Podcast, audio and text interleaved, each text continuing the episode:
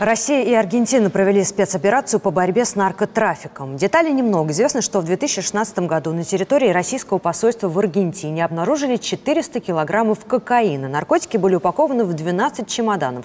Дипломаты сообщили об этом в полицию. Началась спецоперация. Кокаин в чемоданах заменили на муку и отправили по месту назначения в Москву на официальном дипломатическом рейсе, чтобы вычислить участников нелегальной сделки. Из того, что сейчас известно, в деле были замешаны аргентинские полицейские русскими корнями и бывший посольский бухгалтер. Здравствуйте, это курс дядюшки по Breaking News. Сегодня пятница, 23 февраля 2018 года, и, как всегда, еженедельный экономический комментарий. С вами Евгений Романенко и предприниматель Дмитрий Потапенко. Дмитрий, приветствую вас. Добрый вечер. 22 февраля в Перми прошел очередной форум гражданских активистов. Пермь известна как один из самых инновационных и экономически свободомыслящих городов России. Дмитрий, каковы ваши впечатления и результаты форума? Ну, в общем, Пермь подтвердилась, скажу честно, потому что только регистрации было 484, на физически пришло 471 человек. То есть э, тот зал, который мы рассчитывали, обычно, как нам организаторы сказали, он рассчитан где-то на 250, ну, 270, мы были вынуждены завести дополнительно еще с 200 с лишним а, стульев, а, потому что, попросту говоря, иначе мы не поместили всех тех, кто были зарегистрированы. Но вроде все остались довольны, поэтому даже еды хватило на всех. Ее, конечно, пришлось докупать, как обычно. Касаемо людей, которые выступали, у нас а, было два местных прекраснейших спикера. Это была Светлана, девушка, которая ну, просто потрясающей силы воли, которая справляется с раком груди и при этом умудряется сорганизовывать мамочек для того, чтобы они не сидели сиднем на попе ровно, а зарабатывали себе копеечку каким-то там ш, примитивным швейным производством, при том, что она всегда была в нашем понимании, ну, каким-то, как это она сказала, извозчиком, потому что работала она, в общем, водителем там, в том числе там, автобусов и все остальное. И просто потрясающая сила воли девушка. Я просто рекомендую его посмотреть, потому что она будет ее интервью. По результатам, а, соответственно, видео будет записано, ну, вернее, оно уже записано, монтируется, просто все вот идет в таком потоке, мы находимся в потоке, что меня больше всего радует. Этот поток прям вот как волна, он поднимается, вот, и э, был а, у нас, соответственно, представитель Лиги переработчиков мусора, а, если быть точнее, макулатуры, то есть мы как раз обсуждали то, как все-таки нам жить с вами не а, в незагаженном царстве государстве, и, в общем, он дал свои секреты. Ну, а следующий у нас, собственно говоря, ну, э, понятно, что я выступал, выступал, соответственно, у нас Анатолий Хитров, это представитель компании Вертера, соответственно, они рассказывали о той экосистеме, которую они придумали, как э, системе распространения продукта, различного продукта, поскольку и в том числе у них там есть и майнинговый проект, такая экосреда, такая небольшая. Ну и нас ожидает Новосибирск, потому что Новосибирск тоже известен тем, что он достаточно свободомыслящий город, и поэтому напомню, что на сайте davos.su продолжается регистрация. Ну и самое главное, не забывайте про проекты, потому что проектов пока не очень много. А, многие задают вопрос, почему их немного. Сразу могу сказать, что а, мы не отсеиваем никакие проекты с точки зрения идеологии или идеи, потому что для нас это не очень важно. Пока очень много приходит, ну, скажем так, брака по а, чисто технического, потому что зачастую ленятся просто записать о себе какое-нибудь видео, в лучшем случае сбрасывают какое-нибудь интервью на каком-нибудь телеканале или там статью о себе, ребят, ну так не пойдет. Вам дали 365 секунд, будьте любезны, взять камеру, пройтись или там телефон и пройтись и сделать какой-то минимальный ролик о себе, о своем проекте, ну, то есть не, не халявьте, простите. Поэтому мы предъявляем пока только технические требования, а финал 16 в Москве, на котором мы, собственно говоря, будем а, чествовать э, победителей. Поэтому вот такие вот э, забавные итоги в Перми, которые меня, в общем, количеством людей, количеством того, что мы остались после того, как э, завершился формальный форум, просто радует. В общем, Новосибирск, подтягивайтесь, будьте любезны, там, перепостите, там, напишите своим активистам. Новосибирск – третий город по количеству людей в, в стране. Так как-то уж будьте любезны, не ударьте в грязь лицом, покажите северную столицу. Переходим к новостям. Реальный рост цен в январе, выявленный на основе чеков в магазинах, по данным Рамир, 1,6%. В пять раз превышает официальную инфляцию в 0,3%. Процента, названную Росстатом. Уровень инфляции, в частности, служит для индексации пенсий и социальных пособий. Каждый процентный пункт ее требует дополнительных 70 миллиардов бюджетных рублей, по данным министра финансов Силуанова. Дмитрий, кому выгодно занижать уровень инфляции и почему? А, вы знаете, честно говоря, несмотря на то, что я являюсь экономистом, ну, народным экономистом, вы, наверное, являетесь более классическим экономистом, я периодически экономистов также слушаю, и вот э, хочется сказать, ребят, вот давайте как-то определимся. Если мы э, науку под названием экономика ставим э, на службу какого-то успокоения кого бы то ни было, то давайте ее тогда не будем называть э, экономикой. Просто назовем это пропагандой и выносите любые абсолютно цифры и говорите, Просто вот говорите, в Багдаде все спокойно. И э, людей успокаиваете традиционной новостью миллион тонн чугуна надоели хлопкоробы Беларуси. Вот это будет самая лучшая новость, которую, я считаю, надо гнать по всем каналам. При этом вот миллион, я вам упомянул, цифра есть, в общем, по все, вы свою экономическую, как говорится, копеечку отработали. Но если все-таки мы относимся к тому, что экономика – это вещь счетная, то, дорогие мои хорошие, ну вот, вот эта так называемая низкая инфляция, которую вы считаете некими какими-то мультипликаторами, ну, не хотите вы индексировать пенсии, нет у вас денег, не индексируйте, потому что то, то как вы индексируете, это тоже подачка. В итоге вы не, не добиваетесь никакого эффекта, кроме того, что все знают, что экономический блок правительства надо выгнать в зашей. Но его не выгонят в зашей, потому что те, кто при власти, поставили этот экономический блок правительства, они в той же лодке. Они экономический блок правительства, по сути дела, используют в качестве заплатки в любую секунду, потом которую можно снять и, вы, и выгнать. И опять-таки заработать политические дивиденды.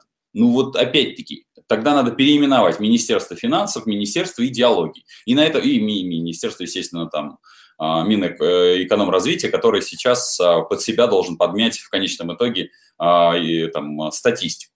Ну вот тогда просто надо переименовать и не, не морочить голову, мы все будем понимать.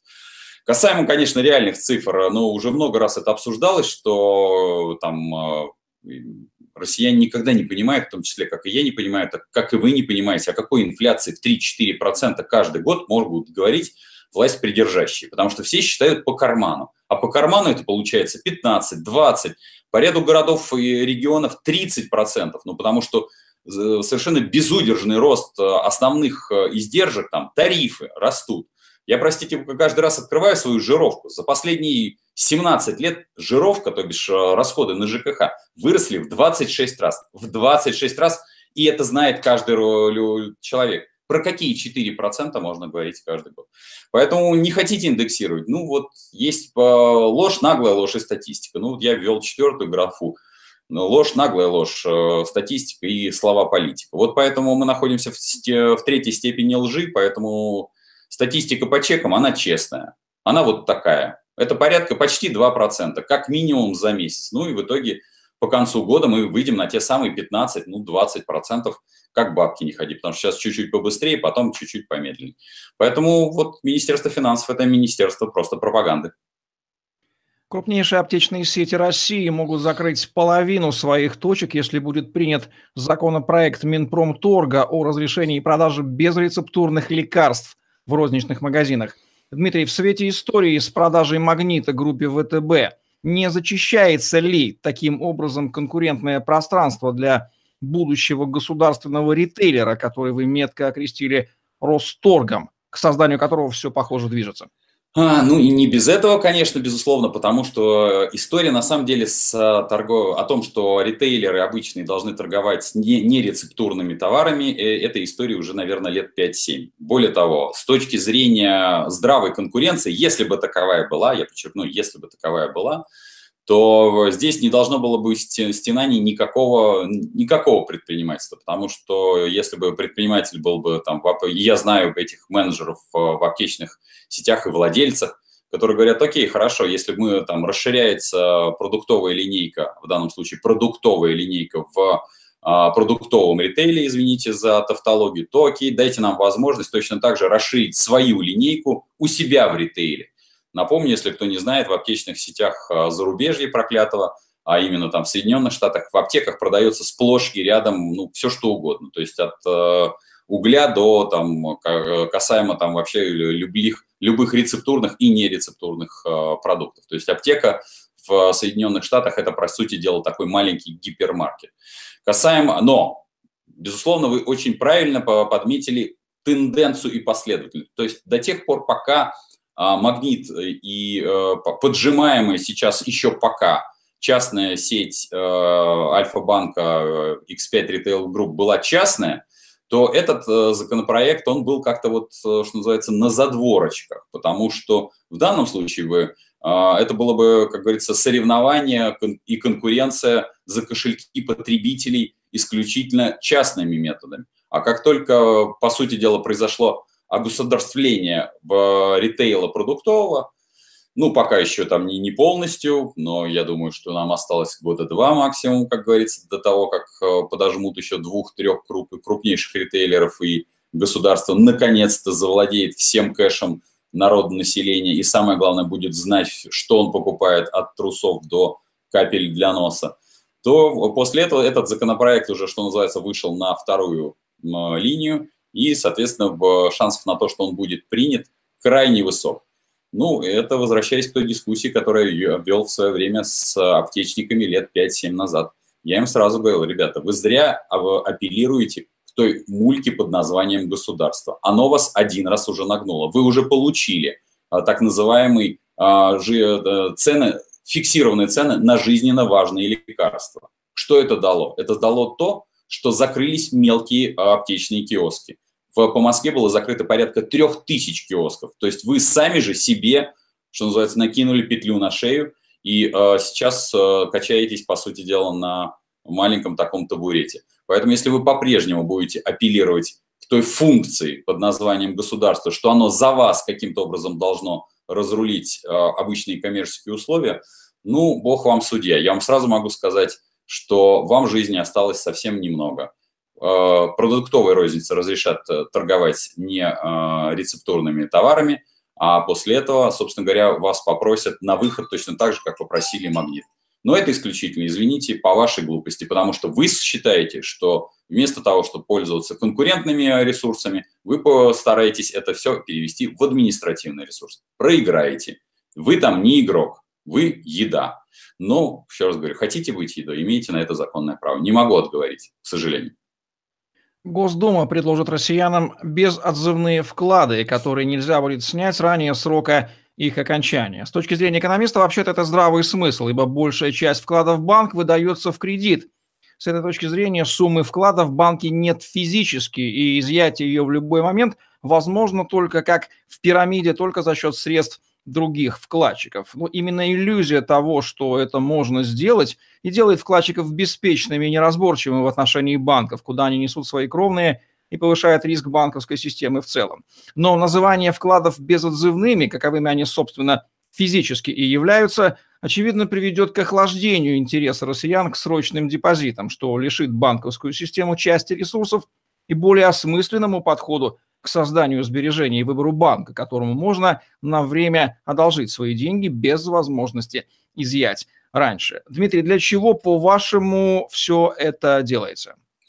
К сожалению, здесь нет никакой экономической логики, о которой вы верно подметили и сказали. Здесь логика очень простая. То есть э, вообще в целом перевести банковскую систему, ну, вернее, не банковскую систему, а денежные средства, которые есть у наших сограждан, в состоянии безотзывных то бишь, чтобы граждане вообще не имели возможности распоряжаться кровно нажитым. Поэтому я думаю, что будет колоссально расти э, вклады в трехлитровых банках. Ну и, безусловно, таким образом мы уже с вами не один раз обсуждали. У меня есть такое устойчивое подозрение, что всеми этими репрессивными мерами россиян просто семимильными шагами гонят в крипту и вообще в, в целом в блокчейн как таковой, как технологию и в э, токены как э, инструментарий э, ну, и создание альтернативного государства.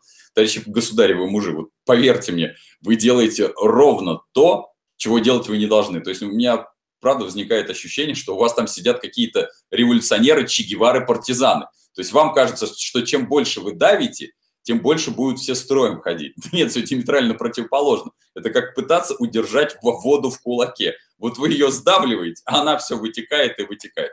Поэтому, ну, вот в той конфигурации, в которой они сейчас будут ре реализовывать безотзывные вклады, это существенная глупость, и потому что сначала нужно строить нормальную банковскую систему, а потом давать возможность выбора а, россиянину или гражданину делать безотзывный вклад, соответственно, с большей стоимостью, там, ставкой, или отзывной вклад с меньшей ставкой. Соответственно, тогда гражданин начинает интересоваться, что за банк, какая у него репутация, насколько он устойчив. Но первичным, конечно, является вообще наличие банковской системы, которой на сегодняшний день нет по причине того, что ну, у нас остались только государственные банки. У нас частных банков, по-моему, осталось 5 или 6 в общей сложности. Я думаю, что им, их оставят так ну, на уголке стульчика сидеть, чтобы вот, ну так, посидите там где-нибудь, чтобы создавать иллюзию некой сколь-нибудь частной экономики. Так что вот так вот, держите деньги в трехлитровой банке. История с Додо Пицца, которую мы недавно обсуждали, получила неожиданное развитие. Закладка кокаина, чуть большего, правда, размера, весом в 389 килограммов, обнаружена не где-то, а в посольстве Российской Федерации в Аргентине. Правоохранительные органы обоих стран уже заявили о раскрытии преступной группы, занимавшейся наркотрафиком в особо крупных. Для нас, с вами, экономистов, совершенно неудивительна связь между масштабом криминала и государством. Это очевидно, как смена дня и ночи. А что как средство массового поражения пытается отвести от нее внимание ничего не подозревающего населения, уже набило оскомину и вызывает только скуку. Но вот что интересно, Дмитрий, стоит ли нам, по аналогии с Федором Овчинниковым, ожидать открытия уголовного дела об использовании сети посольств Российской Федерации за рубежом для распространения наркотиков и вызова в правоохранительные органы хозяина сети, скажем, главы МИД Лаврова, как минимум в качестве свидетеля. Ну, э, вообще это было бы логично и правильно, потому что исходя из логики, по которой дергали господина Овчинникова, который является акционером или владельцем управляющей компании, исходя из этой логики, безусловно, я масштабик э, кратно больше, уж минимум господин Лавров должен был бы давать показания в органах Федеральной службы безопасности. Ну, а поскольку, если уже брать, по, как говорится, по гамбургскому счету, то тут недалеко и до привлечения Владимира Владимировича лично в качестве, по крайней мере, свидетеля, потому что, в общем-то, это наша государственная а, народная собственность, находящаяся за рубежом. Почему я выбрал эту новость и прицепил ее? А, я хотел бы сказать, поскольку сейчас я вижу радостную общественность, которая хлопает в ладошки и говорит, наконец-то нам удалось отбить от э, системы Федорова Овчинникова, я хочу вам э, сказать, не торопитесь, пожалуйста, бить в ладошки, потому что вы не обратили внимания, вы обратили на очень внимание на эмоциональные какие-то составляющие в, то, в том, как приглашали Федора, что он говорил, но вы не обратили, там, э, подметное было письмо от, от барышни или не подметное, но вы не обратили внимания, что э, само дело было возбуждено, в том числе и Федеральной службой безопасности. Федеральная служба безопасности не занимается мелочевкой.